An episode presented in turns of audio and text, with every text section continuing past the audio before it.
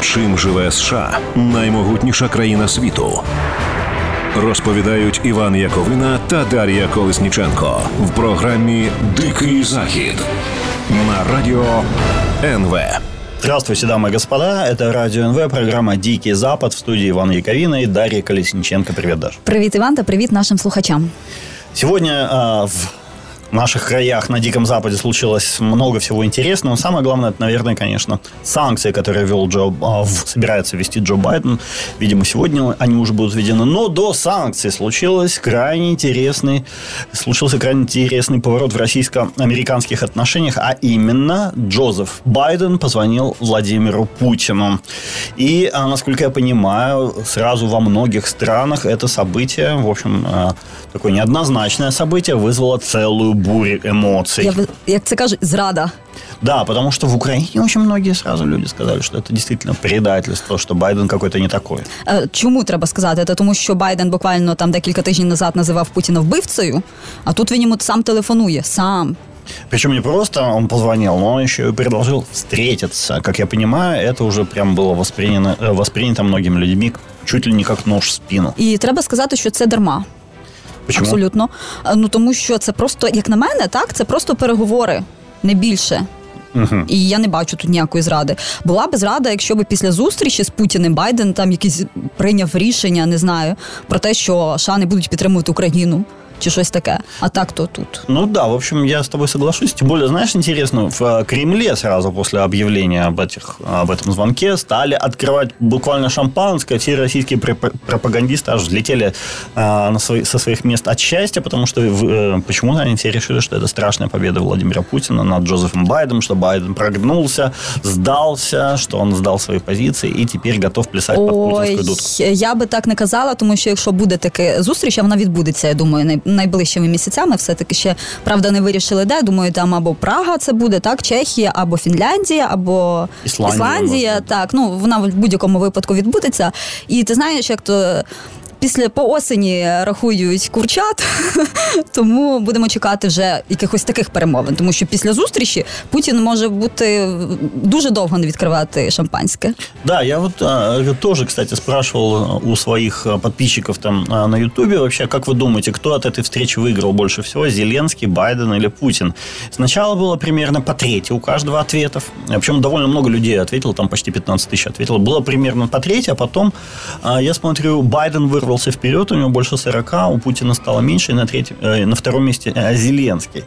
А, Я считаю, что победил, наверное, все-таки действительно от, этой, от этого звонка больше всего сейчас именно Зеленский, даже не Байден. Объясню почему. Потому что э, действительно была э, очень высокая вероятность начала боевых действий в ближайшее время. э, потому что, как я понимаю, когда Путин согнал такую огромную армию к украинским границам, эта армия была только два пути. Либо вперед на Украину, наступать, либо э, назад, обратно в казармы. Да? Других как бы вариантов особо движения нет. Потому что и долго держать армию такую в открытом поле э, под, в палатках очень тяжело. Она начинает загнивать просто. Там тем более пивко начинается, водочка. Вчера уже там сгорели какие-то палатки. Общем, Погода дозволяє. да, да. Там начинается страшное дело. Армия должна двигаться, как-то воевать. Э, В общем, я думал, что... Я был уверен, что, скорее всего, начнется война. Но сейчас э, я так понял, что после этого звонка началась деэскалация. По крайней мере, до саммита, я думаю, никакой войны не будет. Е, Ну, судячи по всьому, так, тому що тоді з чим поїде Путін на ту зустріч з Да. початком війни. І знаєш, тут я тобі скажу, ми говорили про те, хто виграв, так від цього. Я скажу, хто програв, як на мене. Е, Програли трохи російські ліберали, Е, тому що офіційно про піс- після цієї розмови Ба- Байдена та Путіна так повідомлялося, як і Кремль повідомив, але ми не будемо до його заяв дуже, скажімо, серйозно ставитись. Так, так і Білий Дім не було заяви про Навального. Розумієш, вони про це не говорили, що дуже дивно. Ну, это не, это не дуже дивно. Я считаю, что они сейчас э, просто об этом не говорят. То есть Байден об этом не говорит. Понятно, что Путин и сам никогда не захочет. Но Байдена сейчас другая просто задача. Про Навального, я думаю, там попозже будет, когда именно, я даже могу сказать, в начале июня, когда пройдут три месяца после объявления первой дозы санкций, и вот за как раз применение химического оружия, в начале июня про Навального вспомню, если он, конечно, живой еще будет к тому времени. Но э, все-таки Навальный тут как бы к делу не относится. Тут тут другое важно. То, что э, сейчас э, Байден таким образом, этим звонком выиграл для Украины время, ну, по крайней мере, для подготовки обороны на тех э, рубежах, которые не были для... Потому что, если понятно, на Донбассе там есть и окопы, есть и блиндажи, и все, что полагается. Вот на том участке, который соприкасается с Воронежской областью границы, да, там вообще ничего не подготовлено. В Крыму тоже, там рядом с Крымом тоже, в общем, подготовленной обороны нет. И сейчас, насколько мы знаем, чуть ли не каждый день в Киев и во Львов прилетают украинские транспорт, американские транспортные самолеты военные, привозят что-то. Что мы не знаем, естественно, это секретно, но э, мы надеемся, что это что-то полезное как раз для обороны, потому что самолеты все-таки не просто транспортные, а военно-транспортные. Да, так, давай ще поговоримо, знаєш, про те, чи почнеться ескалація цього конфлікту, так чи чи Путін піде далі чи ні. Тому що про це, по-моєму, зараз всі говорять, і не знаю, мабуть, всі зустрічі, які зараз плануються, вони підв'язуються під саме цю ситуацію. Я Ти дум... як думаєш, буде чи не буде? Думаю, думаю, нет сейчас. Знаешь почему? Потому что э, вот эти два военных корабля, которые американские должны были зайти в Черное море еще вчера, сегодня я вы, видел там на одном источнике, что Турция объявила, что американцы как бы отменили проход этих кораблей, то есть они в Черное море не пойдут. Соответственно, надо полагать, что Байден сказал Путину, что мы эти корабли не будем отправлять к украинским берегам, а вы отводите свои войска. Если сейчас начнется отвод войск, от украинских границ, то он, в принципе, может начаться. Это Россия получит, э, вот благодаря этому звонку Байдена, получила такое оправдание, что мы, типа, не наступаем, но мы не отступаем, мы с Байденом договорились, он свои корабли не отправляет, а мы свои войска отводим. И тогда, я думаю, вообще из этой всей ситуации победителем будет Зеленский, потому что он предотвратил, по сути дела, получается, хотя, конечно, он там не, не особо участвовал, но он может это преподнести так, как, как, смотрите, я моим дипломатическим гением предотвратил нападение Владимира Путина на Украину, и это будет реально круто. То есть, в конце концов, лучше не воевать, чем а, воевать. Так побутує думка навіть, що Путін спровокував таким чином Байдена так на переговори. Тобто він спеціально скинув туди е, військових, щоб, врешті-решт, Байден йому зателефонував. А, да, это, кстати, не, лиш, не лишено основания версия. И давай о ней уже, наверное, в следующей части поговорим. Там есть что сказать. Дикий захід на радио НВ. Продолжаем разговор. Дикий Запад, Иван Яковина, Дарья Колесниченко. Владимир Путин очень долгое время добивается э, внимания со стороны Джо Байдена. Не просто так. В российской политической традиции общение с американцами является важнейшей важнейшим свидетельством легитимности режима. То есть э, ты можешь не побеждать на выборах, ты можешь просто захватить власть, вот как сейчас это делает Путин, но а, если с тобой общаются американцы, ты являешься настоящим царем. Это супер важно. Так навіть коли Байден телефонував Зеленському, так само всі сумнівалися, чи взагалі він знає, хто такий Зеленський. Ну, да, да, мне кажется, это какая-то такая постсоветская традиция, что если с тобой общаются американцы, значит, ты настоящий. Великий если брат. Тобой, да, если с тобой они не, если они тебя игнорируют, то все, значит, ты уже не настоящий президент, и поэтому для Путина супер-пупер важно поддерживать контакты, даже хотя бы негативно, даже хотя бы ругань с американцами. Потому что самое ужасное, что могут сделать американцы для российского президента, это полностью его игнорировать. И насколько я понимаю, когда Байден сказал, что ты, Путин, убийца, я типа с тобой в одном поле отдыхать не сяду, то в этот момент Путин испугался, что э, это означает тотальный игнор. И если с тобой не разговаривает американский президент, то значит ты уже как бы и не настоящий вроде как царь. Поэтому э, для Путина, помнить, э, помнишь, он Путин сразу же тогда сказал, давай встретимся, Байден Дебаты обсудим. Да, ему дебаты какие-то, да. Почему? Он испугался, что Байден его будет игнорить. И так... вот сейчас Байден как бы закинул эту удочку вот с наживочкой и ожидает, что Путин клюнет, я думаю, вот на эту встречу. Для Путіна взагалі дуже важливі ось ці питання конституційності, щоб все було типу по закону, щоб всі його там сприймали на заході, тому що він себе ж вважає не просто якимось диктатором та Росії, який захопив владу і там не збирається звітам іти. Він себе вважає ну десь рівня Байдену, тобто теж там президент. Да, он говорит, что у нас демократия, у нас правда типа своя демократия, она отличается от американской, но у нас типа дуже сильно. Да, поэтому ну типа вы должны со мной общаться на равных и вообще ну, главная его претензия, что вы с Россией, ну, то есть к Западу, это то, что Запад не хочет общаться с Владимиром Путиным на равных. Хотя Запад говорит, мы бы с тобой общались на равных, если бы ты вел себя поприличнее. Но он, Путін не хоче. Так для цього створюються ці вакцини в Росії, щоб не тільки у США щось там робила, а Росія, як знаєш, рівня їм. Да ні, вакцина, я думаю, это немножко другое. А для мене Там- це все-таки виглядає як таке геополітична гра якась Ні, трохи. это да, но, но понимаешь, в одной вакцины э, сыт не будет. Вакцина Что-то нужно як кое-что одна із побольше. частин, Да, так. вот я бы сказал так, Путин нападает на соседние страны как раз для того, чтобы, опять же, обратить внимание, заставить американцев с собой разговаривать. Потому что если бы Россия ни на кого не нападала, то она была бы средней, даже маленькой страной с маленькой экономикой, никому особо не интересна. А так, она, конечно, поскольку является постоянным раздражителем, она, конечно, на нее приходит. Хочет, Дуже не хочет дуже обращать дивний внимание. спосіб такий е, до себе привертати увагу на когось нападати і потім потрапляти під санкції. Почему? Ну, это вот как мальчики в школе, младшие девочек дергают за косички. Это вот из этой же серии а, манера поведения. Потім їх виганяють з класу. Ну да, вот они становятся гопниками и потом становятся президентами. Так вот, э, я хочу сказать вот что. Сейчас а, совершенно очевидно, что Байден закинул эту удочку, и Путина будет выманивать на долгий разговор, чтобы а, вот эти войска, которые стоят у украинских границ, они отошли. Потому что главное для Байдена, конечно, не встреча с Путиным. Он Путину уже все сказал, что он о нем думает, что он убийца. Он, а, Байден хочет, чтобы сейчас а, просто войска от- отвел от украинских границ. Я думаю, что у Байдена это получится сделать. Е, Я думаю, що Байден хоче е, всадити Путіна трохи на місце, щоб він успокоївся, е, врешті-решт. Йому Е. ця зустріч саме для цього потрібна. Э, Байдену? Так. Я даже думаю, не, Бай- Байден себе может Путина без всякой встречи посадить на место. Ему не для этого не обязательно с Путиным встречаться. Тільки санкціями, так? С санкциями он может сказать Путин, ладно, я передумал с тобой. Сейчас, например, может быть такая ситуация. Путин отведет все-таки войска, а Байден скажет, знаешь, я передумал встречаться, не хочу. Или выкатит какое-то невыполнимое для Путина условие. Встречи скажет, «А, мы, конечно, встретимся без всяких проблем, но а, это произойдет а, только тогда, когда ты освободишь Навального из тюрьмы, например. Или что-то такое, когда какое-то условие выс- выставит, которое Путин не сможет выполнить, и тогда Путин сам как бы откажется от этой встречи, будет вынужден отказаться, и тем самым Путин растеряет легитимность в глазах, в том числе и собственной элиты, и в своих собственных глазах. Потому что, еще раз повторю, если перед царем не разговаривает президентский, а, президент США, то царь не настоящий. Так само тут і почали вже вводити санкції.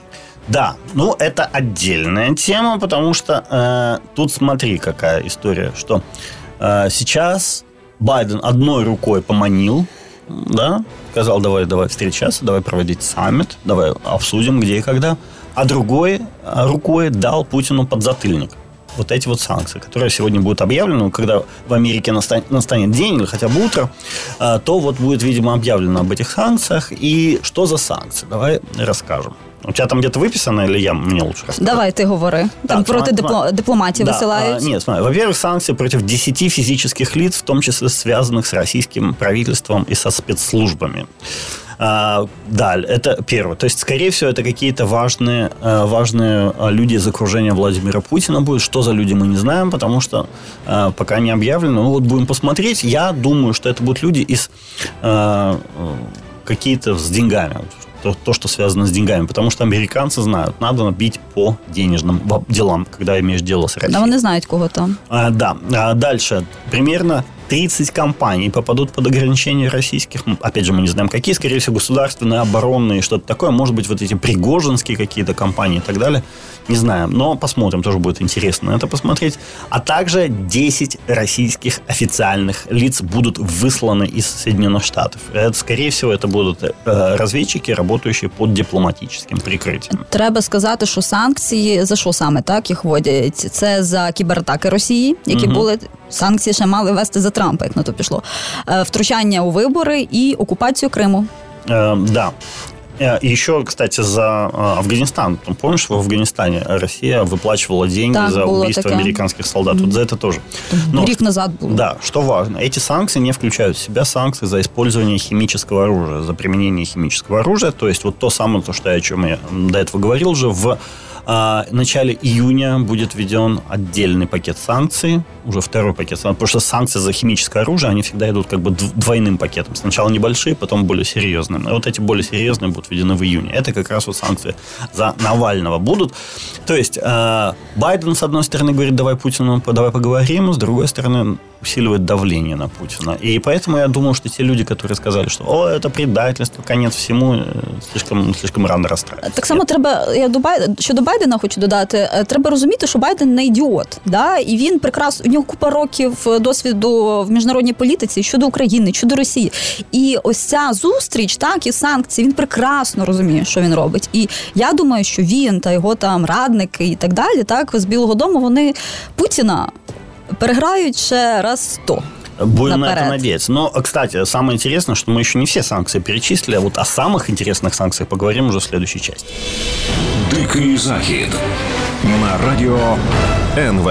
Продолжаем разговор. Иван Яковина, Дарья Колесниченко, «Дикий Запад» на радио НВ. Итак, а, самые важные санкции, на мой взгляд, которые будут сегодня введены американцами, это санкции против российского государственного долга. По данным газеты Wall Street Journal, а, после 14 июня финансовые учреждения Соединенных Штатов не, а, будут лишены права а, покупать гособлигации у Центрального банка России, Российского министерства финансов и Фонда национального благосостояния. Это вот те три организации, которые занимаются российским внешним долгом. Из-за этого а, уже упал курс рубля почти на 2%. Он а, превысил 77 рублей, хотя вчера был 75 рублей. А, на новостях, вот, кстати, о звонке Байдена Путину, а, он курс рубля поднялся, а теперь вот он опять обрушился, причем еще сильнее, чем поднялся. То есть э, ситуация резко ухудшилась с точки зрения мировых финансовых ну, аналитиков. Вплив є. Да. Что такое означает вот этот э, запрет на операции с государственным долгом? Это означает, что Россия лишается финансовых, э, очень важных финансовых инструментов. У нее не отбирают деньги, у нее отбирают возможность этими деньгами распоряжаться, а также быстро затыкать всякие финансовые дыры, которые возникают, когда у тебя есть государство там и тут постоянно. То есть, э, условно говоря, ты строишь дом, тебе говорят, ну, мы тебе как бы кирпичи, бетон мы у тебя не забираем, ну, мы у тебя забираем там пилу, молоток и так далее. Вот типа руками строй. Это, конечно, намного сложнее, чем с пилой, с молотком и с мастерком, и там со всеми прочими делами. То есть, на самом деле, это довольно серьезный удар будет. И э, сам, эти э, облигации российские все равно можно будет покупать, но их будут покупать только другие страны, не американцы. Это означает, что э, для вот этих других стран, для других банков э, эти санкции станут, э, не санкции, а облигации станут намного дешевле. То есть э, Россия вынуждена будет терять огромні деньги на этом. Одразу питання виникає: чи буде Росія приймати якісь зеркальні заходи щодо США? Она бы, если бы и хотела, даже не смогла бы этого сделать, потому что Россия сама является довольно крупным приобретателем американского государственного долга и считает, что американский государственный долг действительно, действительно надежная, выгодная сказать, э, инструмент хранения своих денег, да.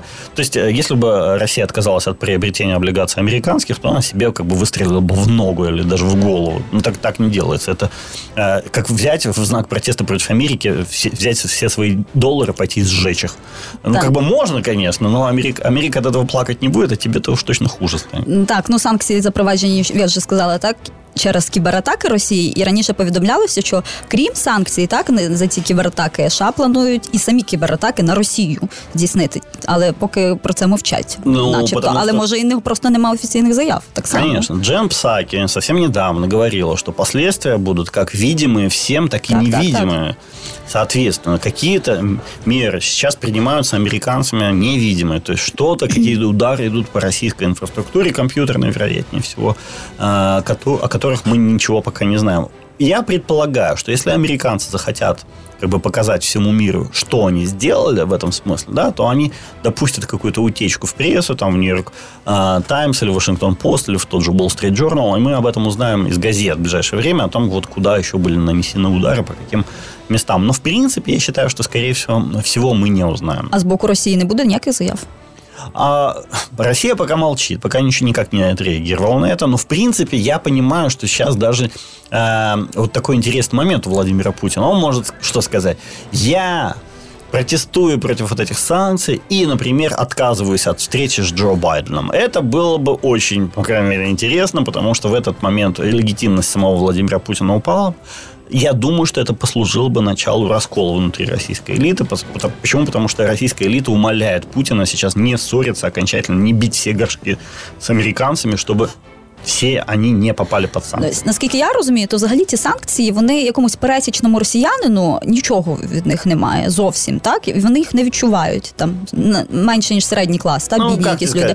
А багаті відчувають, так. Э, скажем выходить. так, да, по большей степени. Ну, с другой стороны, понимаешь, вот, например, а из-за того, что курс рубля обвалился, да, вот сегодня, кстати, Ассоциация российских кондитеров заявила о том, что э, резко повышает цены на шоколад. Почему? Потому что из-за обрушения курса рубля очень подорожало, так сказать, сырье, потому что в России, естественно, какао не растет, и поэтому э, какао становится дороже, и шоколад дороже, и сахар становится дороже. В общем, все становится дороже, и из-за этого обычный человек, который там пошел в магазин, хотел себе купить конфетку, из этого магазина придет э, ни с чем, потому що нет денег. Просто. До речі, цікаво, чи може це все вплинути потім через деякий час, так, на якусь соціальну революцію в Росії, наприклад, коли люди збідніють, так, частина значна до такої міри, що вони вже почнуть задумувати, що голосувати їм знов за Путіна і там дякувати за Крим. А, вот смотри, революции не будет, потому что люди, когда голодные, они думают о хлебе, а не революциях. Но а, когда будет а, голосование, вот, собственно, в сентябре текущего года на выборах в Госдуму, я думаю, что да, очень многие люди проголосуют против Путина, тем более, что сейчас Путин подложил всему среднему классу российскому огроменную свинью в виде, в виде запрета на полеты вот эти в Турцию. Там 500 тысяч человек пролетело, как фанера над Парижем со своими путевками. И это как раз вот те самые силовики, менты, э, средний класс, которые в основном всегда за ну, Путина. Так, да. в Туреччині ж зараз там ковід просто дикими да. темпами. Там понад 60 тысяч, по-моему. А, за, плевать. За... Они все, кстати, ты знаешь, что в России уже больше половины населения а, страны переболело коронавирусом? Ну, це не офіційно. Нет, це не официально, но по расчетам британских ученых, да, это примерно 83 миллиона россиян уже переболело коронавирусом. Про це і та інше поговоримо в наступній частині.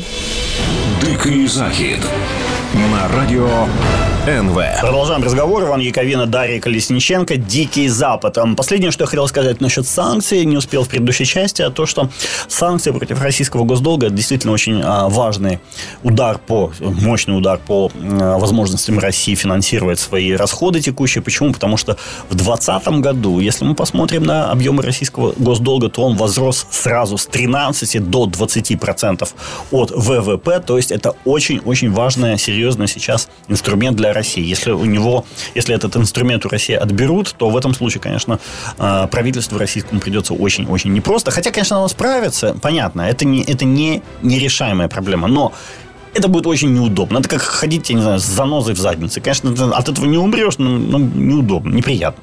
А, поэтому а, будем надеяться, что, кстати, но это еще не последний, потому что в июне, напомню еще раз, в июне будут еще одни санкции обязательно. А я думаю, навіть ті, які будуть червні, вони не останні. А, да, скорее всего, это права.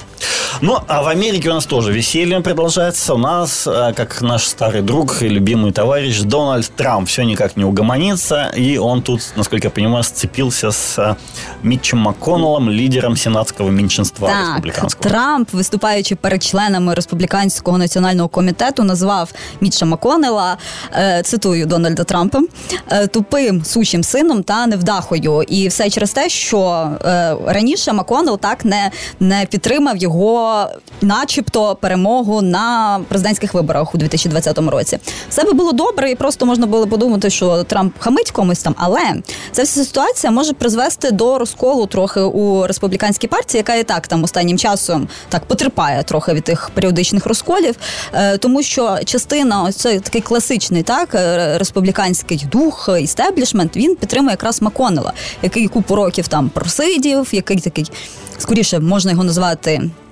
Принаймні по своїм заявам, так поміркований на відміну від Трампа, який там да, е, говорить взагалі речі, які там на голову не налазять, і е, навіть більше сенатор його звати Джон Тюн заявив, що сподівається, що напруга ця між Трампом та Маконнелом зійде на нівець, і в цьому, за його словами, більше зацікавлений якраз Трамп, тому що йому не потрібно зараз як відмовлятися так від частини підтримки серед республіканців. Це в його інтересах абсолютно.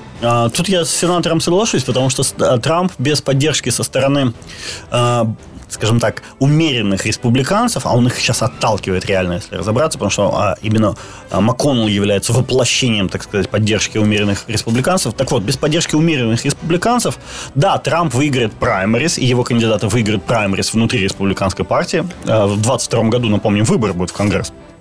Он выиграет праймерис, это бесспорно, но на общих выборах уже, то есть против демократа, вот те э, люди, которых выдвинет Трамп, они проиграют без поддержки со стороны умеренных республіканців. Е, так, я тут зразу скажу, хто такий Маконнелл, щоб там е, було більш зрозуміло. Це така людина, яка дуже багато років, там з 70-х років, він, по-моєму, у політиці е, просидів, і він з такого якогось е, більш е, просто консерва- консервативного так політика перетворився в щось дуже незрозуміле. І- І що його характеризує? Зараз його Трамп просто облаяв так словами, якими там тільки можна. Його запитали, як ти до того ставишся, Маконел, тебе тут Трамп змішав з де, дечим. Так він сказав: ну я не хочу про це говорити. У мене типу, якісь там свої справи є. МакКоннелл почти... І він во- постійно завжди Да. таке заявляє. МакКоннелл то ли 80 лет, то ли почти 80 лет, он реально все повидал на своем веку. И у него, самый интересный человек такой интересный, у него есть миссия в, в своей, в его жизни. Он хочет сделать так, чтобы республиканская партия была навсегда обеспечена властью, и для этого он продвигал а, судей Верховного суда. Під час консервативных. Обами, я пам'ятаю, там он все время, потім. да, он, он очень супер эффективно использовал э, Сенат для того, чтобы не давать э, демократам как-то продвигать свою адженду, что называется. И он действительно добился выдающихся успехов в этом смысле. И я думаю, что Трампа он даже всерьез не особо воспринимает. І я так розумію, він ніколи не мав ніяких президентських амбіцій. Вони Ні. всі завжди зводилися тільки до сенату у нього. Да, он хотел именно не власти, скажем так, он хотел оставить свой след в истории, а именно в истории, м, скажем так, он поменять внутреннюю структуру американской политической системы, сделать ее такой, которая э, всегда благоволила бы именно республиканцам, то есть его партии. И на самом деле, я думаю, у него это в значительной степени получилось. Трамп может на него ругаться сколько влезет, но Трамп вообще-то даже президентом стал во многом благодаря тому, той деятельности, которую МакКоннелл а, проводил раньше. До речі, навіть під час імпічменту цього останнього так Трампу процесу, то Маконнелл е, не проголосував за підтримку, але як і- імпічменту, так відсторонення Трампа, але він його критикував. Тобто він завжди одним місцем хоче сидіти на двох е, стільцях. И у него, в отличие, Выходит, в отличие от вот почти так. всех людей на свете, это получается. Вот, да. Так, Мако- і так, якщо ви, до речі, захочете трохи більше дізнатися про Маконнелла, журналіст Алек Макгілс його звати, він навіть написав про нього цілу книгу. Цинік вона називається. Да, вот э, это человек реально между струйками, реально в- при любой властью сидит и своего добьется. Это, конечно, удивительный человек. Но, знаешь, еще последнее, что я хочу сегодня сказать. Э, Йошихида Суга, э, премьер-министр Японии, прилетает в Вашингтон э, буквально сегодня, и ожидается, что он станет, ну, собственно, он станет первым э, иностранным лидером, с которым встретится э, э, Байден. Бай- Байден, да, на посту президента. И почему это важно? Потому что сейчас, вот мы, нам, конечно, ближе и важнее вот то, что происходит вокруг украинских границ, но на Дальнем Востоке, вокруг Тайваня, сейчас происходит очень быстрый рост напряженности. Китайские военные самолеты почти каждый день влетают в зону идентификационной ПВО Тайваня. Япония очень переживает на эту тему, Южная Корея тоже. Там назревает заваруха, может быть, даже покруче, чем вокруг Украины. И а, американские генералы говорят, что в течение пяти лет почти неизбежно начнется китайское вторжение на Тайвань. Я думаю, что это может начаться даже раньше, особенно если это будет синхронно с нападением России на Украину. Я такого тоже не исключаю. Нота в нас в кінці вийшла така не дуже оптимістична, але буде все-таки сподіватися, що все буде добре, і Путін кудись зникне. А, будемо, звісно, сподіватися, але чистити свій кулемет. О, так, це теж правильно. З- Були з вами Іван Яковина. Дар'я Колісниченко. На все добре та папа. Дикий захід на радіо НВ.